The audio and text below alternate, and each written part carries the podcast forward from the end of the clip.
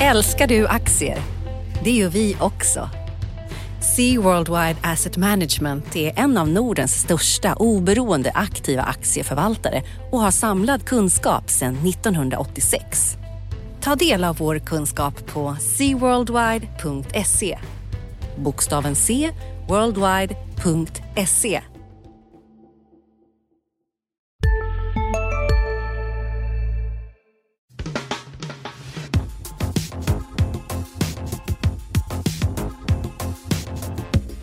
Analyspodden från Dagens Industri. Hej alla lyssnare, välkommen till Dagens Industris analyspodd med mig Martin Blomgren och mitt emot mig har jag Johanna Jansson. Hur står det till Johanna? Det är bara bra tack. Det är ännu en händelserik vecka i bagaget. Grekland stökar på. Fredsavtal i Ukraina, oklart hur många dagar det kommer att stå sig den här gången. Mm. Och rapportperioden börjar uh, ta slut. Och så Riksbanken. Och så Riksbanken, detta historiska igen. negativa besked historiskt igen. Ja, du brukar himla med ögonen när jag säger att Nej, någonting den, är historiskt, ja. men den här gången får du väl hålla med? Den här gången håller jag med, det var historiskt. Ska vi göra en liten recap? Det, det är ju minusränta och det är obligationsköp från Riksbanken. En. Kan du göra en kort, eh, du är ju den som kan eh, definitivt mest i det här lilla rummet om, om Riksbanken. Så. Men precis, det var minusränta och det är obligationsköp och framförallt så lovade de också att de kan göra mer om det behövs. Så det är väl, eh, man kan säga det var, det var ett krafttag, absolut. Det var mer än vad många hade räknat med. Och det gav upphov till starka marknadsreaktioner. Bland annat så gick kronan mycket svagare. Och det här överraskningsmomentet är liksom en del i att det ska fungera. För att just nu är en viktig kanal för att få upp inflationen är just att kronan ska gå svagare. Det är inte så att kronan är något mål för Riksbanken men det blir, liksom, det blir ett sätt för att få upp inflationen. Dels för att importpriserna blir dyrare men sen också att det kommer tillåta exportföretag och andra att faktiskt kunna tillåta lite högre löneökningar till exempel. Ehm, så, att, eh, så att det är viktigt. Det är också viktigt när det gäller det här att de faktiskt säger att de kan göra mer. Hade de på något sätt signalerat att det här, nu går vi hit men vi kommer inte gå längre, då hade kroneffekten förmodligen uteblivit. Då hade kronan kunnat gå starkare istället. Och det var också vad många marknadsbedömare faktiskt trodde innan beskedet. Mm. Så det är viktigt. Eh, dels att det blir kraftigt, att de signalerar då att de gör mer. Eh, och sen, eh, ja precis, att de då kan återkomma till och med mellan möten här under våren. Så det handlar mycket om kommunikation där. Mm. Man får ju känslan som utomstående att Stefan Ingves och gänget är väldigt eh, måna om att markera att de blåser på nu. Nu har de inte den här skulduppbyggnads eh, Nej, de lämnar över det ansvaret till andra lite och det är väl rätt. Alltså, de har inte, räntan är ett för trubbigt vapen att skjuta mot skulduppbyggnaden med. Däremot så tycker jag att eh, Riksbanken var ju de som fick upp diskussionen på bordet. Alltså mm. de pratade mycket om skulderna och nu ligger det hos någon annan. Nu kan man ju hoppas på att det faktum att de blåser på sig, så här, vi ser till inflationsmålet, det är vår uppgift, att det också får diskussionerna att ta vid när det gäller hur ska inflationsmålet se ut framöver? Vad kan finanspolitiken göra för att få igång ekonomin? Att det är liksom strålkastarljuset skiftar lite från Riksbanken. De kan inte lösa alla problemen. De ska se till inflationsmålet och sen då liksom vill man, jag skulle gärna vilja säga att Ja precis, lampan vänds mot någon annan ja. nu. Nu får Men, någon annan också ställa sig upp och ta över lite. Är inte ett problem där att eh, de här andra som, som lampan vänds mot, deras eh, processer är så otroligt mycket längre. De kan ju inte bara Eh, riva till som Riksbanken kan göra utan jo, det ska ju trumlas i, i riksdag och det nya mål för Absolut. För, för kommer... riksdagen är inget som man eh, byter liksom på några månader. Nej, och det ska man ju inte göra heller. Men jag tänker ändå att man kan inte sitta med händerna i knät och bara säga nej, vi, vi kan inte göra någonting från regeringens håll utan Riksbanken styr hela ekonomin och, och, och som sagt vi måste hålla oss till överskottsmål och annat. Men det kanske också är värt att debattera det. Hur ska man se på finanspolitiken framöver? Borde inte de kunna ta vara på låga räntor just nu för att mm. liksom dra på med infrastrukturinvesteringar eller annat som kan vara värt att, att göra? Ja, man får hoppas att det leder till något eh, gott. Ja. Gott, gott har det ju varit för aktieägarna, åtminstone så här långt. Det är, börsen är upp 12 procent i år. Vi, ni... vi är liksom bara inne i, i februari. Så att, uh, vad tror du om det då? Är det hållbart eller är det någonting som, blåser vi upp någonting här?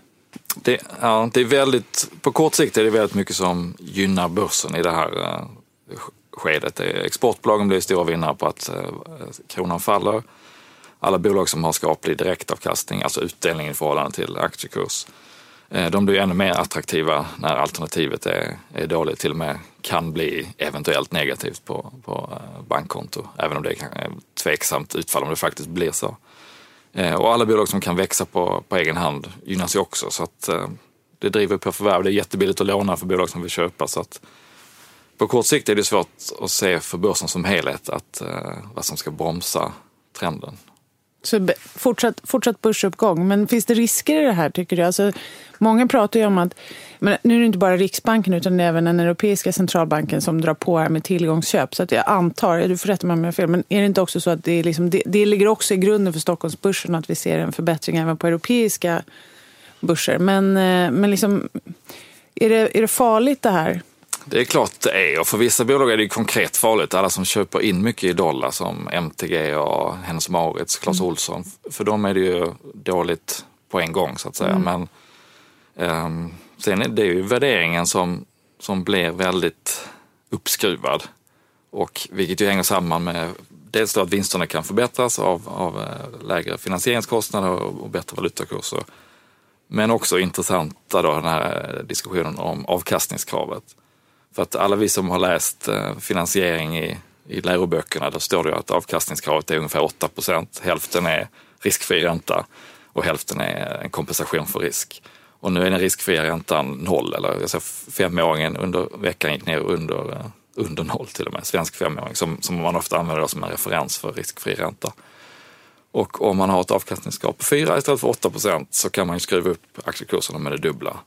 Om man då utgår från att det här är det normala mm, Att det ska läget. vara liksom långsiktiga ja. riskfria räntor. Ja. Och Precis, det är det, ju kan... naturligtvis inte. Nej. Alltså den är ju säkert lägre idag än vad man har trott att den har varit tidigare. Mm. Och, så det kan ju motivera högre tillgångspriser i sig. Men, men man ska, ska man ha ett mer långsiktigt perspektiv så måste man ju fundera över. Mm. Räntorna kommer ju inte vara på de här låga nivåerna för all framtid. Utan poängen, vad man försöker göra här, vad Riksbanken egentligen säger, det är att mm, Mm, vi kommer se till att inflationen stiger och stiger inflationen då kommer vi också kunna höja räntan. Och redan nu här under året så räknar man ju, vi fick vi har fått indikationer från, både från Bank of England och Fed fortsätter säga att vi kommer att normalisera, börja, påbörja normalisering av penningpolitiken 2015. Så att ehm, det är det är lågt länge men inte för alltid. Nej, och det blir ju det stora testet framöver för börsen som helhet om man tittar globalt. När Fed, som kanske då går först ut, börjar höja. Hur, hur kommer valutaflödena och hur kommer riskaptiten att se ut där? Man kan fråga sig, kan Fed verkligen höja? Dollarn går starkt. Det syns väl även i rapport, rapporterna från de amerikanska bolagen att den här starkare dollarn tär lite på resultatet. Absolut, det är en tydlig trend i många amerikanska exportörer då som eh, mm. här sidan av myntet. Och det är klart att det bromsar ju Fed. Alltså ja. de, hade kanske, de hade kunnat höja tidigare om det inte hade varit så. Samtidigt så kommer det inte hindra dem från att göra någonting. Den amerikanska ekonomin tuffar på bra. Den, den är så pass stor i sig själv att de påverkas inte lika mycket av av det som sköljer över dem från omvärlden som vi gör i Sverige. För det här som Riksbanken gjorde nu i veckan, det är ju väldigt mycket tecken på att vi har krafter som sköljer över oss från omvärlden. Vi har det här svaga euroområdet, vi har ECBs kommande åtgärder och sådär. Och det var Riksbanken tvungna att förhålla sig till och då, därför gjorde de som de gjorde. Mm. USA har inte det, de, liksom, de kan köra mer sitt eget race helt enkelt som sagt, starkare dollar nu gör att Fed kan dröja lite längre men det, kom, det är inte samma sak som att säga att de aldrig kommer kunna höja räntan. Det kommer att hända under året, det är väl ändå vår och de flestas gissning. Ja men precis, det är i alla fall det som, som ligger nu. Sen kan man ju konstatera att när det gäller förväntningarna på räntemarknaden så Feds egna prognoser, alltså Fed-ledamöterna, de tror på en högre ränta mm. eh, på några års sikt än vad marknaden prisar in just nu. Så det kan ju också vara värt att bära med sig. Mm. Och det är klart man kan säga att liksom, de här låga räntorna blåser på tillgångspriser och sådär. Det finns risker med att man håller lågt för länge och så vidare. Som placerare eller investerare måste man ju ändå tänka själv utifrån liksom den tidshorisont man har och de risker man är villig att, villig att ta. Och så. Annars blir det lite som att man som fotgängare ska gå över gatan och bara går ut rakt ut utan att se sig för, fast man har rätten på sin sida. Det är klart, alltså, bilarna ska ge mig företräde, men det kan ändå vara värt att se sig för innan man går över. Om jag ligger där med brutna ben så spelar det liksom ingen roll om jag hade rätt eller fel. Nej, det är en klen tröst. Ja. Man kanske får ett bättre skadestånd, men i det här fallet så vet katten om Nej. det kan bli så. Ja. Nej, och ju högre värderingarna är, den dagen när när vinsterna vänder ner eller när man inte har det här stödet, desto större är ju fallhöjden. Det är ju så det funkar. När, när vinsterna går ner och man samtidigt drar ner multiplarna, då blir det en väldigt, väldigt fart neråt. Och eh, det svåra nu tycker jag är att se när det ska hända och vad som ska utlösa det. Mm.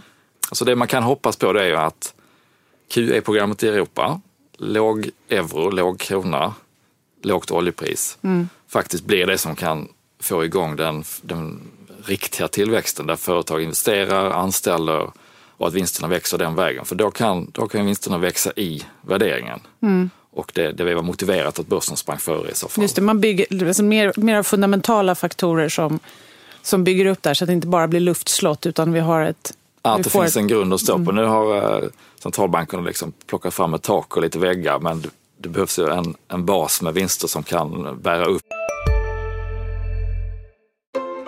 Sista dagarna nu på vårens stora season sale. Passa på att göra sommarfint hemma, både inne och ute och fynda till fantastiska priser. Måndagen den 6 maj avslutar vi med Kvällsöppet i 21. Välkommen till Mio. Hej, Synoptik här. Visste du att solens UV-strålar kan vara skadliga och åldra dina ögon i förtid? Kom in till oss så hjälper vi dig att hitta rätt solglasögon som skyddar dina ögon. Välkommen till Synoptik. Värderingen. Mm.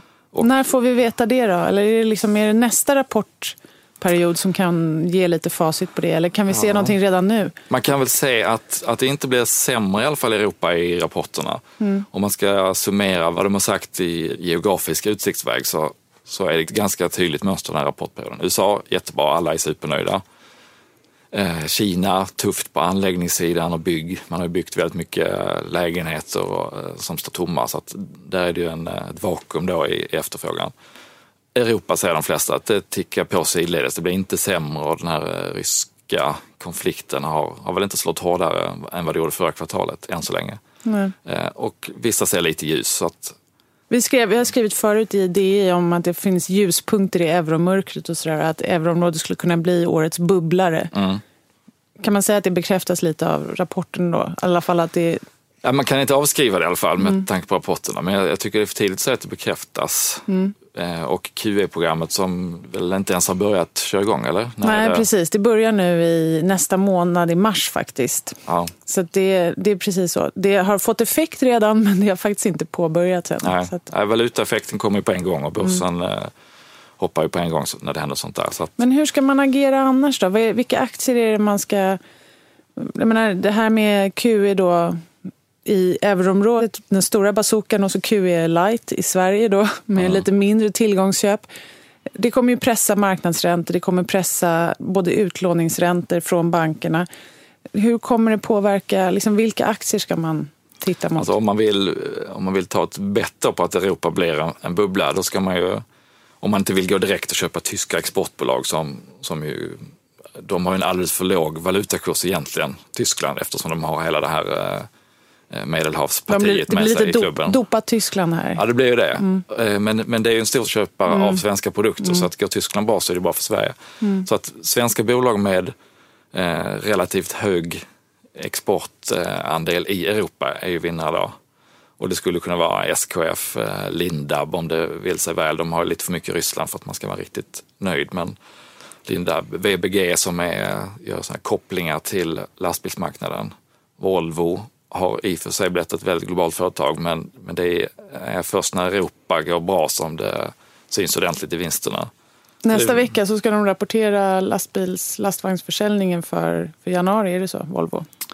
Det kan det nog vara, ja. Men det man tittar mycket på är orderingången och den var mm. bra både i, i rapporterna som kom här, både i Scania som ju inte är noterade längre men de mm. rapporterar fortfarande. Både deras och Volvos orderingång var ganska mm. bra. Volvo skruvade upp prognosen för Europa lite. Eh, det gjorde Electrolux också tidigare. Så att, eh, lite, lite hopp om Europa och ja, det kan bli års bubbla men det, det känns som att det har vi sagt i början på året i fyra, fem år nu. Så att, eh, ja, ja, vi får väl se då. Ja. Men okej, okay, och vad ska man hålla sig borta ifrån, tycker du? Någon som blev straffad i veckan som du skrev om, eller straffad, var ju Oriflame till exempel. Ja, precis. Och sen hämtade de sig minst lika mycket dagen mm. efter när mm. det här ryska, ryska fredsavtalet eh, mm. skrevs på. Men det som har straffats den här rapportperioden är ju om man inte delar ut. Om man visar eh, att, att man är orolig för att kunna hålla utdelningen uppe. Och Oriflame som då delar ut fyra gånger om året normalt sett meddelar nu att de begär inget mandat för utdelning under hela kommande året. Eh, hur allvarligt man ska ta den signalen är väl svårt att säga men de säger samtidigt att året inte hade börjat jättebra medan Q4 var rätt så hygglig i Ryssland. Och så har de då valutorna i, deras största marknader är ju Ryssland och Ukraina och valutorna där har ju fullständigt packat ihop så att även om de har lite egen tillväxt i lokal valuta så raderas det och med till. Så att Ryssland är väl fortfarande en faktor som man eh, kanske ska se upp med. Ja, det är ju det, men Mm. det är klart, man ser ju vad som händer när det kommer ett fredsavtal. Då, då är det 5-10 procent upp på de aktierna som är högt exponerade dit. Men det är precis, så det är fortfarande...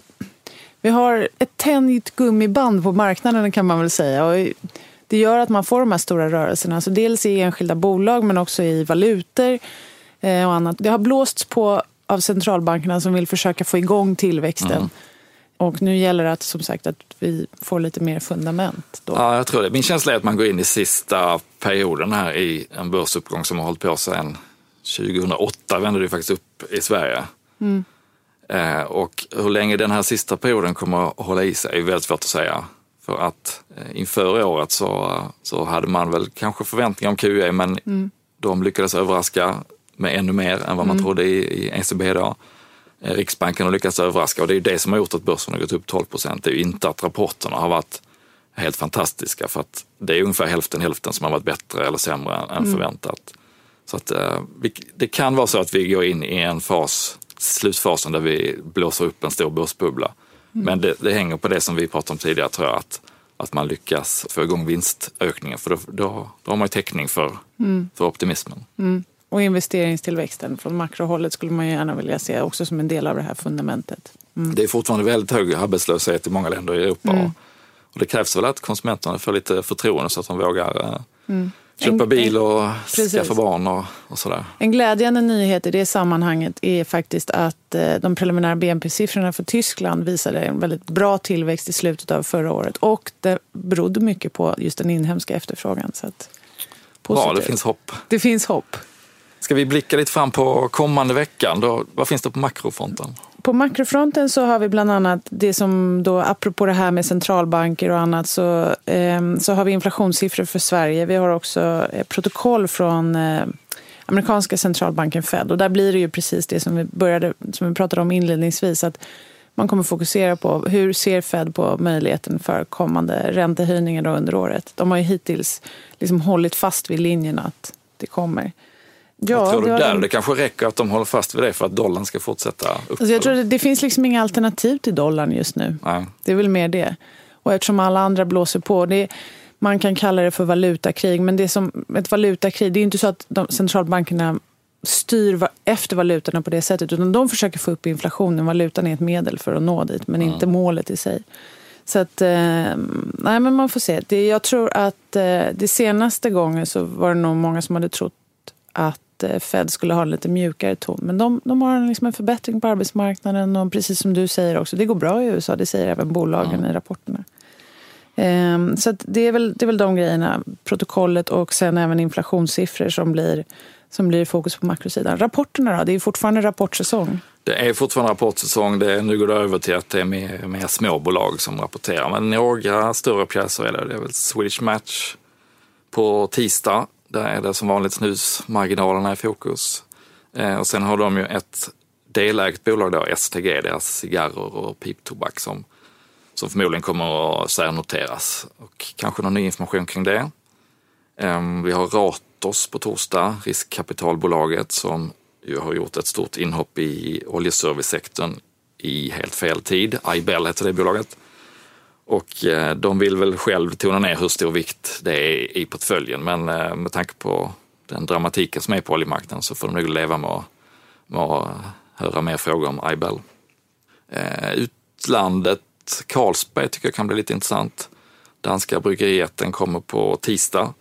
De är ju väldigt eh, hög exponering mot Ryssland, det är deras största marknad och det är där de tjänar mest pengar. Och och de fick också en skjuts när det kom det här fredsavtalet, första trevarna på fredsavtalet. Mm. Jag träffade faktiskt vdn där i, i november tror jag det var, Jörgen Bull Rasmussen. Och han var, tyckte jag, överraskande positiv kring möjligheten att Ryssland vänder. Men uh, det är mycket politik så det är svårt att svara på. Och han är dansk, de är positiva. Och har man fri tillgång till öl dessutom så... Så blir man ännu gladare. Så, ja, förmodligen. Ja. Så det är väl de stora höjdpunkterna. Och sen, uh, sen går vi in i getens år. Just det, det är kinesiskt nyår. Ni hao. Mm. Precis, och det, är, det kommer också lite kinesiska makrosiffror faktiskt, fastighetsmarknaden. Okay. Så det, det kan bli intressant. Men som sagt, kinesiska nyåret brukar annars stöka till det i makrostatistiken, mm. att det är svårt att rensa för. Det är liksom den viktigaste högtiden där och det, då är folk ute och firar istället för att jobba och då ser det konstigt ut i vissa siffror. Eftersom det flyttar sig från år till år, då, kalend, alltså för, jämfört med vårt kalenderår så kan det stöka till det lite i inkommande siffror framöver. Men vi hoppas på ett bra getens år. Ja, det är många som hade tyckt om om, om geten fick fart på benen. Ja, precis. Volvo, Volvos anläggningsmaskiner, eh, Assa Abloys eh, lås, de har, de har ju dragit in krediterna meddelade de då i sin rapport, det var för en dryg vecka sedan. Det visar lite grann hur tufft det är att de här som bygger lägenheter, mm. att man är rädd för att de ska gå så dåligt så att de inte kan betala för sina låsens. Just det. Så att eh, Kina får man hålla ögonen på, även efter nyåret. Precis. Men då tackar vi för den här gången. Det Tack gör vi. för att ni lyssnade. Adjö. Och adjö.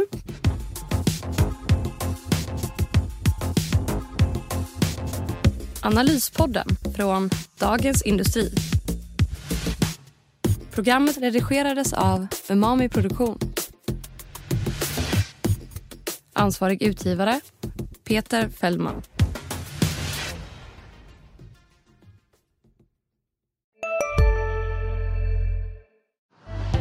Älskar du aktier? Det gör vi också. Sea Worldwide Asset Management är en av Nordens största oberoende aktiva aktieförvaltare och har samlad kunskap sedan 1986. Ta del av vår kunskap på seaworldwide.se. Bokstaven C, worldwide.se